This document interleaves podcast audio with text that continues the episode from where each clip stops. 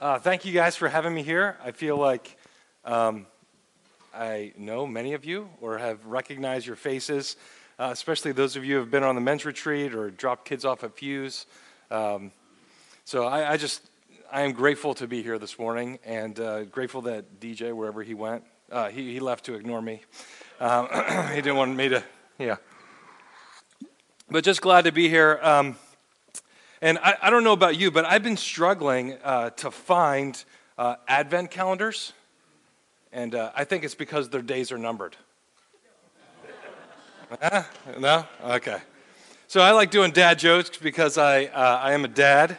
I have uh, seven kiddos.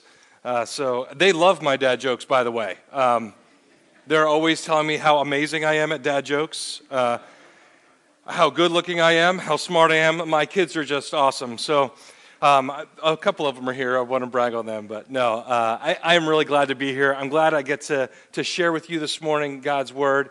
One thing that I always uh, encourage people to do is when, when we are uh, together, uh, when we are here on a Sunday morning, or when we're together and we're hearing something from God's Word, many times uh, we can get into this, uh, this posture where, like, you know what? I wish so and so were here. That'd be really good. You know, I wish my mother in law were here. Oh, this sermon would be for, for them, right? I wish so. So I, I want to encourage you to be present with what God has for you this morning, right? If we're here to minister to the Lord and also to receive from Him, we actually then have to say, oh, I want to open up to you, Lord, for whatever you have for me this morning. All right? So let's keep our minds engaged, our hearts engaged, our souls and our spirits. So I want us to, to do this. I'm just going to make a declaration. So um, for me, I have little kids, and like when they want to be held, what do they do? They hold their hands up, right? Um, when they do something wrong or blame somebody else, they're like, eh, you know, they do, they do this, right? So this morning, I just want us to actually take a submissive posture to the Lord. Okay, so I want us to put our hands out like this. In the submissive posture, and I'm just going to declare stuff. Father, in these next few moments, we will engage our hearts, our minds, our souls, and our spirits. Holy Spirit, we invite you to do the work in whatever way you want to do it. So we submit ourselves to you. Amen. All right, so this morning I have the task of showing how um, a child is wiser than Solomon. Okay? So, uh, how many of you know the story of Solomon? Most of us in here have probably heard. He's the, you know, the wisest man to, to ever live. But I'm going to briefly just go through uh, the entire book of Kings in about four hours. So, stay with me, all right? So, we see uh, Solomon and David in, in, chapters 1 and 2 of 1 Kings. What's happening is there's the passing of the torch. There's some weird stuff that happens there, too, right? They're like getting rid of enemies and murder and you know, it's, it's a little bit messy at the beginning of Solomon's reign. And then we see in chapter uh, three, he makes his amazing, you know, he and God are having this conversation, and he makes this declaration where God's like, hey, what do you want? I'll give it to you. And then he says this um, in 1 Kings 3 9 Give me the understanding heart so that I can govern your people well and know the difference between right and wrong. For who by himself is able to govern your great people? So Solomon begins by asking God for this thing called wisdom. That word wisdom actually means like a skill or applied knowledge. So it's getting knowledge and then actually doing something with it. So it's knowing something and then walking it out. It's not just retaining more and more information. So Solomon has this great interaction with the Lord. The Lord's like, man, you chose well. Not only am I going to give you uh, this, not only am I going to give you wisdom, I'm going to give you other things.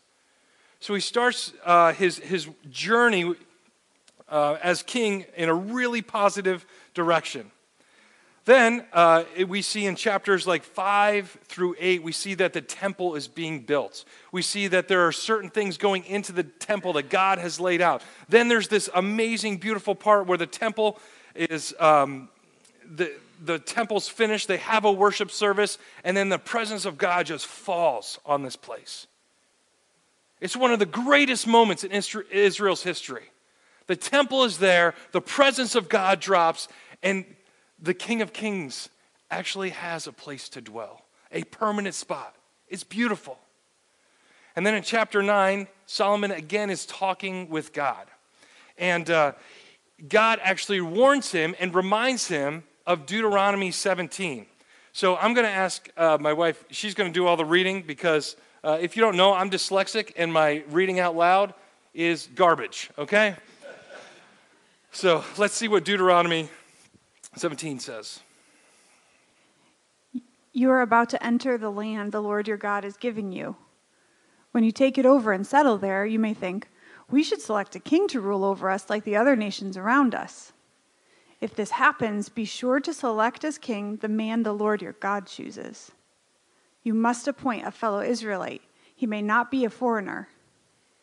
The king must not build up a large stable of horses for himself or send his people to Egypt to buy horses, for the Lord has told you, you must never return to Egypt. The king must not take many wives for himself, because they will turn his heart away from the Lord. And he must not accumulate large amounts of wealth and silver and gold for himself. When he sits on the throne as king, he must copy for himself this body of instruction on a scroll in the presence of the Levitical priests. He must always keep that copy with him and read it daily as long as he lives. That way, he will learn to fear the Lord his God by obeying all the terms of these instructions and decrees. Thank you. So we see God is actually reminding Solomon of the law. So the temple's been built, the presence of God is there. He's in a conversation with God. God's reminding him of Deuteronomy 17, and we look as Solomon continues to reign, what does he do? Everything in Deuteronomy 17, he disobeys. And then we see the downfall and the destruction of Israel. We see this uh, bifurcation of, of the, the nation. And I, I don't want to blame it all on Solomon. Uh, we can talk about it later. Uh, generational sin, major generational sin in his line was passed down, and he did not break. But that's for a different sermon at a different time. But we see that the devastation of what happened. No longer was Solomon living in wisdom, right? He might have had the knowledge at this point, but he was not actively pursuing or, or understanding or obeying what God had called him to do. There was destruction everywhere, relationships were broken, inheritances were gone. There was a lack of the presence of God. We see uh, wars, we see barren land, and ultimately, what happens is the destruction of the temple. The presence of God leaves, they become enslaved to other people. And why? I believe, oops, I forgot verse 20. Because wisdom is actually found in obedience. See, if that Hebrew word, which I cannot pronounce, actually means a skill, it means that you actually have to know something and then do it. It's not something that we, we just gain more and more knowledge and then actually don't act on that knowledge. It's applied knowledge. It means that we actually have to, to do what we're called to do. And you see, Solomon had that, right? At the, at the beginning, he's writing, you know, thousands of proverbs and hundreds and hundreds of songs. We see the wisdom when, he, when the two prostitutes come to him, right? We see this, this applied wisdom where he's actually understanding what he's supposed to do and then acts on it. And then we see disobedience continue to creep in. Take a foreign wife here, right? Go obtain wealth from other nations. We see that he slowly, methodically disobeyed. Now, to contrast that, we have Jesus. We have Jesus. So Jesus comes to earth. We see in Luke 2, we're actually going to talk about Luke 2 where he's visiting the temple, right? So in Luke 2, um, he's in the temple and he's like a young teenage boy. He's hanging out there. And it says this All who heard him were amazed and at his understanding and his answers. So they were amazed at actually what was coming out of the mouth of Jesus. Um, when his mother is uh, looking for him and having the conversation, like, Where were you? Where were you, Jesus? This is what Jesus says. But why do you need to, uh, to search? He asked. Didn't you know that I must be in my Father's house? Now, it's also translated in there. Didn't you know that I must be about my Father's business? That I must be about my Father's business. It's beautiful because we see that Jesus, Jesus goes back into the temple where no longer the presence of God was dwelling. He's in there and he's actually having conversations with people that have studied the Torah. And probably by this age, Jesus had memorized a majority of the Torah, right? That's what they, they tried to do. But we understood that wisdom, Jesus understood that wisdom is being about his Father's business. It was taking the, the knowledge that he had and actually applying it to the life that he lived. In verse 32, or sorry, 52 of Luke 2, I don't know if I have this up there, I cannot remember, and I don't. It says this that Jesus grew in wisdom and in favor with God and with man. So, Jesus, even though he was the God man here on earth, this is, you know, we celebrate Advent because it's remembering the first coming of Christ and looking towards the second coming right? This is why we celebrate it. And we see, my word, like he grew in wisdom and in favor. So the Savior of the world can grow in wisdom and in favor. What does that mean for us? Should we not be striving to grow in wisdom and in favor? If the Lord Jesus Himself could do that, isn't that something that we should be striving for?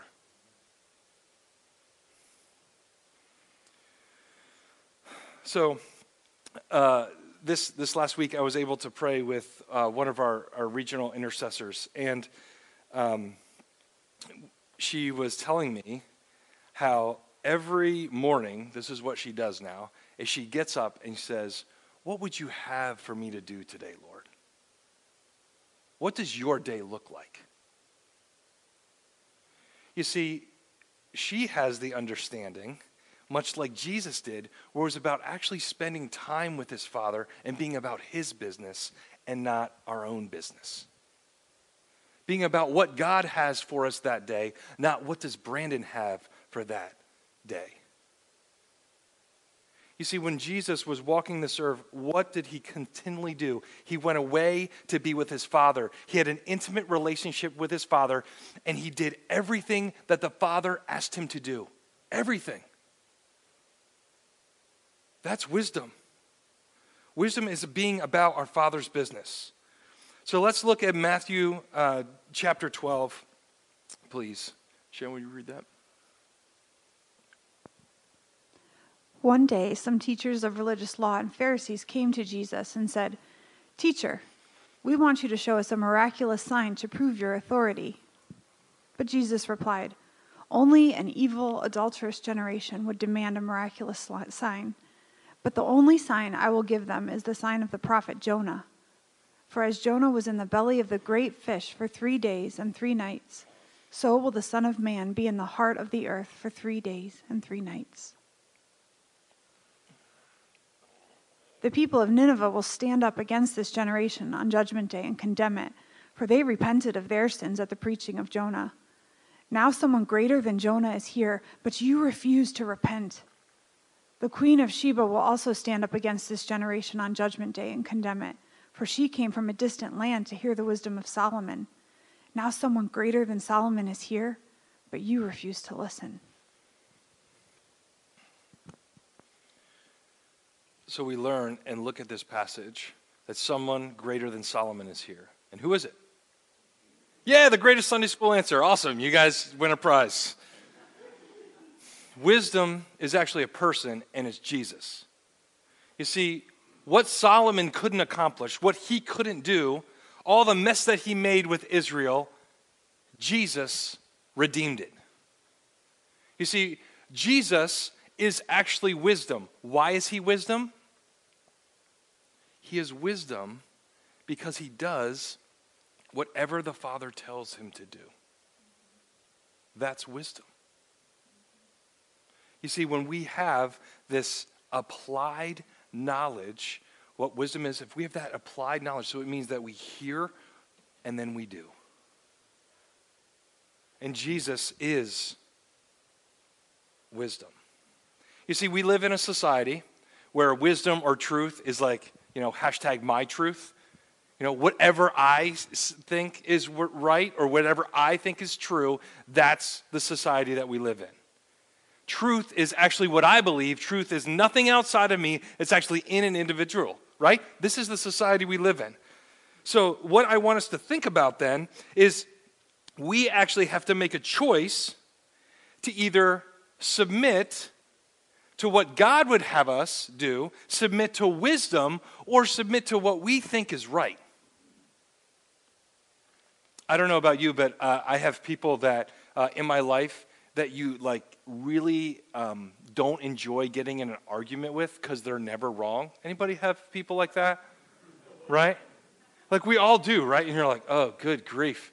You're like a me monster over there. Oh, me, me, me. I'm, I'm so wonderful, right? We, we have those people in our life, but I want us to actually examine ourselves. Like, Holy Spirit, what, what part of my life do I think that I'm always right? Or do I have to stand on, on this certain issue? Am I actually right in this? I can't take advice from other people. And see, what that does is that brings in um, one, it's not a, a humble attitude, but two, when we don't understand that wisdom is actually Jesus, we miss the boat and we choose to do things that we want to do rather than what God would have us do. We become selfish, not selfless. Unless we are willing to submit to Jesus and rely on the Holy Spirit's power to actually empower us, we will ultimately cause destruction and chaos like Solomon. In our home, we have a saying, um, especially when we're going somewhere, is that the Vinings bring peace, not chaos. We actually try to proclaim that because, you know, when nine people roll up somewhere, you know, sometimes, you know, it's can be a little louder.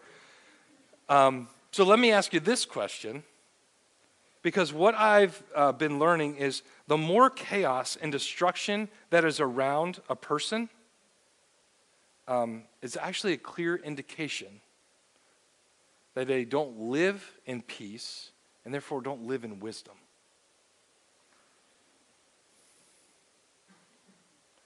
Is there more chaos and destruction around you, or is there more peace?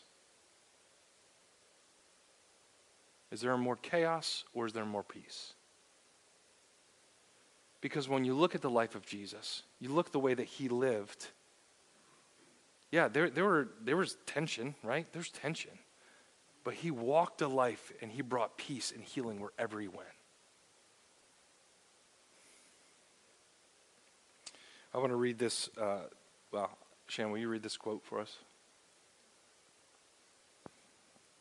Jesus, the wandering rabbi from Nazareth, who laughed, cried, and washed his friends' feet, is the fullest expression of God's truth we have. All other truths, doctrines, statements, facts are human attempts to encapsulate bits of the mystery of truth contained in the person of Christ. We come to God not through knowing the right things, though this surely helps, but through knowing Jesus when we fail to see that the truest part of wisdom as a person, we end up worshiping false gods. I.e., we hide behind our preferences, we hide behind our doctrines, we hide behind different relationships, different thoughts or way of life, when we actually don't say that wisdom is actually, in its truest form, the redemptive work of what Jesus did, we fail and what we do is we say, ah, oh, you know what? I don't like that. This is my preference. And we'll hide behind it. Or we'll build a wall. We'll say, you can't actually get close to me. Or we actually can't have a conversation because we disagree on end times. Right? We hide behind something. Instead of actually allowing the redemptive work of Christ to work within us, to overflow out of us. Because what is wisdom? It's applied knowledge. It's knowing the redemptive power and the work of Christ and then walking out what he's called us to walk out. And what I walk out is going to look different than what Dave Smith walks out or what Danny walks out or Christine.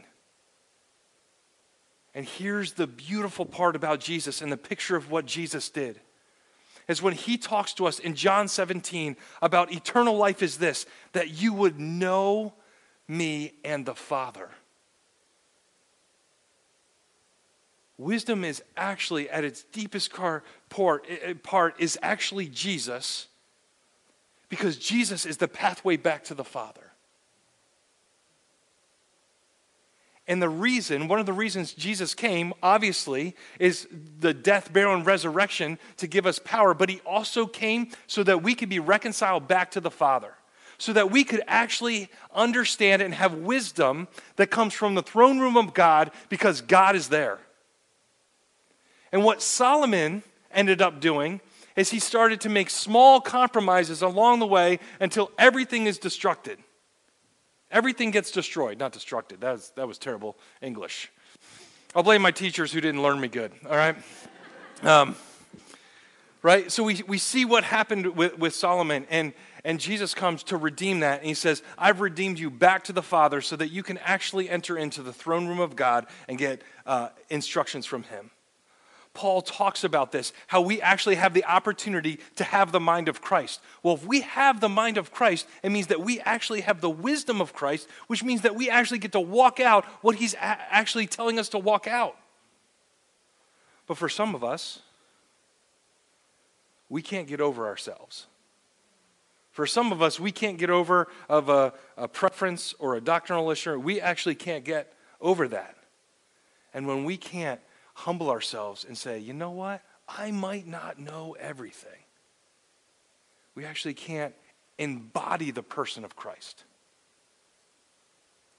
Like, I don't know exactly what went on when Jesus was walking this earth, but I do know one thing that he did everything in the power of the Spirit, and he did everything that his Father asked him to do.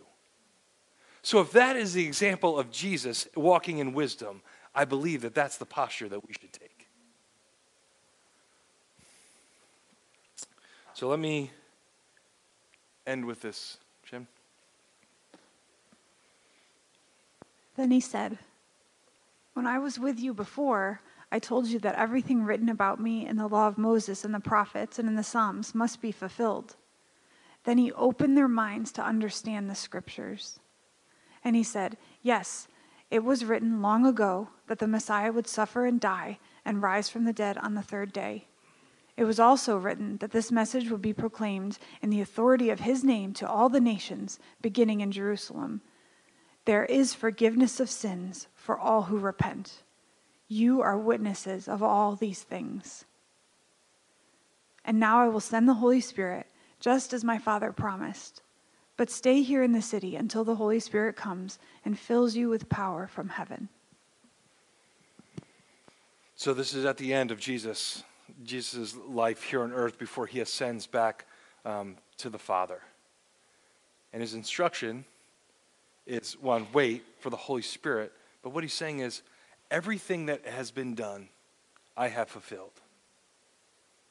Everything that has been written, everything that was said, every prophetic act that had to happen was absolutely done, including, including the destruction and rebuilt of the temple which Solomon built. Solomon had no idea when he was building, you know, the temple that it would uh, eventually be a metaphor for what Christ did.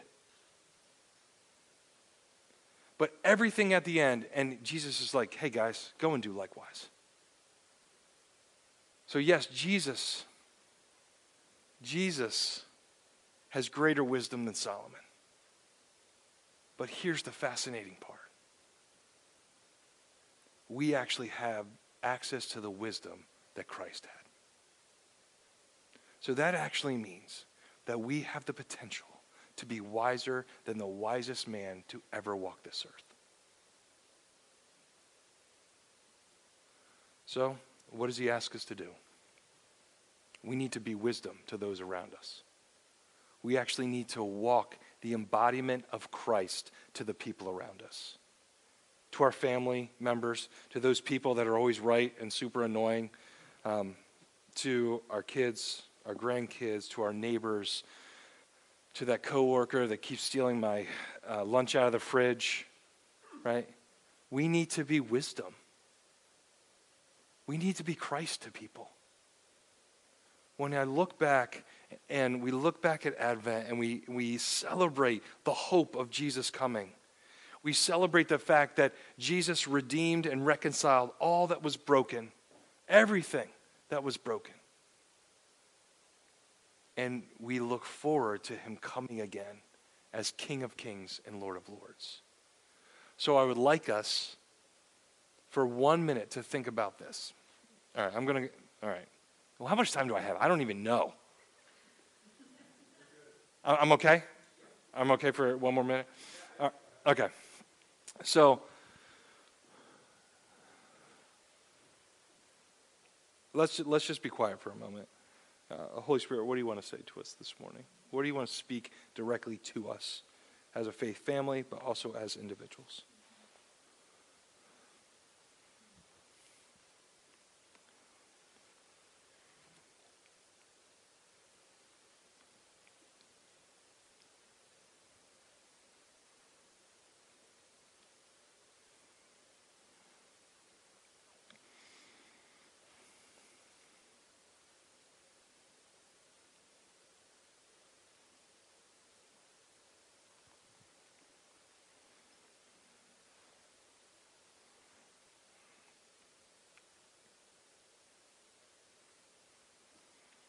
So there is a uh, there is a, a group of uh, Christianity. Uh, but anyway, there's this really dangerous belief out there called like hyper grace, where Jesus is our like buddy. Um, he's called friend, and we are to serve him. He's called our brother, but he's never called like our buddy. And um, I think that's dangerous and it's really cool, like what God's been doing. Like when I look at, at history and um, the way that we're connecting in deeper relationship with, with God and with Jesus, we're giving him honor, but we're also understanding that he's called us to be his friends. But the one dangerous thing is we can take it too far and go down like this hyper grace thing where um, sin doesn't matter, he always kind of forgives me. I don't really have to live uh, a certain way right? It's, the, it's this thing over there, and I'm not like blaming people, but I think one of the things is, is we actually don't fear God. So I want us to understand that, yeah, Jesus was a, uh, he came as an innocent baby the first time. He's not coming like that the second time. He's coming with fire in his eyes. And for me to, to stand up here and have the audacity to say, hey, be wisdom, yeah, that, that sounds nice. But almost like, as I was saying it, I'm like, man, I need to actually fear and have reverence for God enough to say, if I'm not wisdom, there's things in my life that are gonna, you know, I'm gonna be on judgment day standing there. There's things that he's gonna be like, not okay. Not okay. So I, I just want us to take um, a minute and uh, before we head to the, this amazing table that brings us the covenant, before we head to a place where we actually get to participate uh, in the broken body and bloodshed of Jesus Christ, we also have to understand the fact that we have to fear him. So we need to examine what is going on inside here. We need to examine the relationships in this room and outside this room. The reason people were getting sick, sick in Corinth, yeah, they were sinning, but guess what? They were also walking in unforgiveness. They weren't allowing, you know, they, they were just like, eh, whatever. They walked in unforgiveness. And I believe that unforgiveness is one of the biggest reasons that we have denominational splits and Christ's body is all over the place, is because we actually weren't willing to walk in forgiveness and say, you know what, I don't agree with that, but I'm called to this table and this oneness that we can, I can forgive you and be okay with you. So, um, yeah, so Lord, we, we just ask in this moment right now that um, you would move. The Holy Spirit, you're the comforter, but you also convict of sin. And I ask that you would point out sin in our life. I ask that you would point people out that we need to forgive.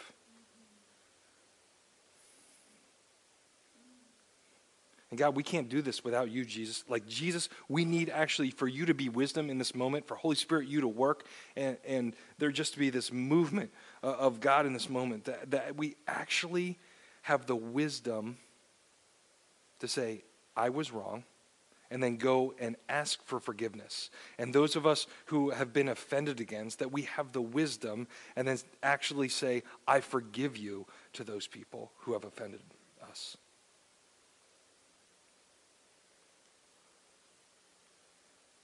Cleanse us, Lord. Forgive us of our sin. Draw us into deeper intimacy with you. We bless you. We bless you. DJ?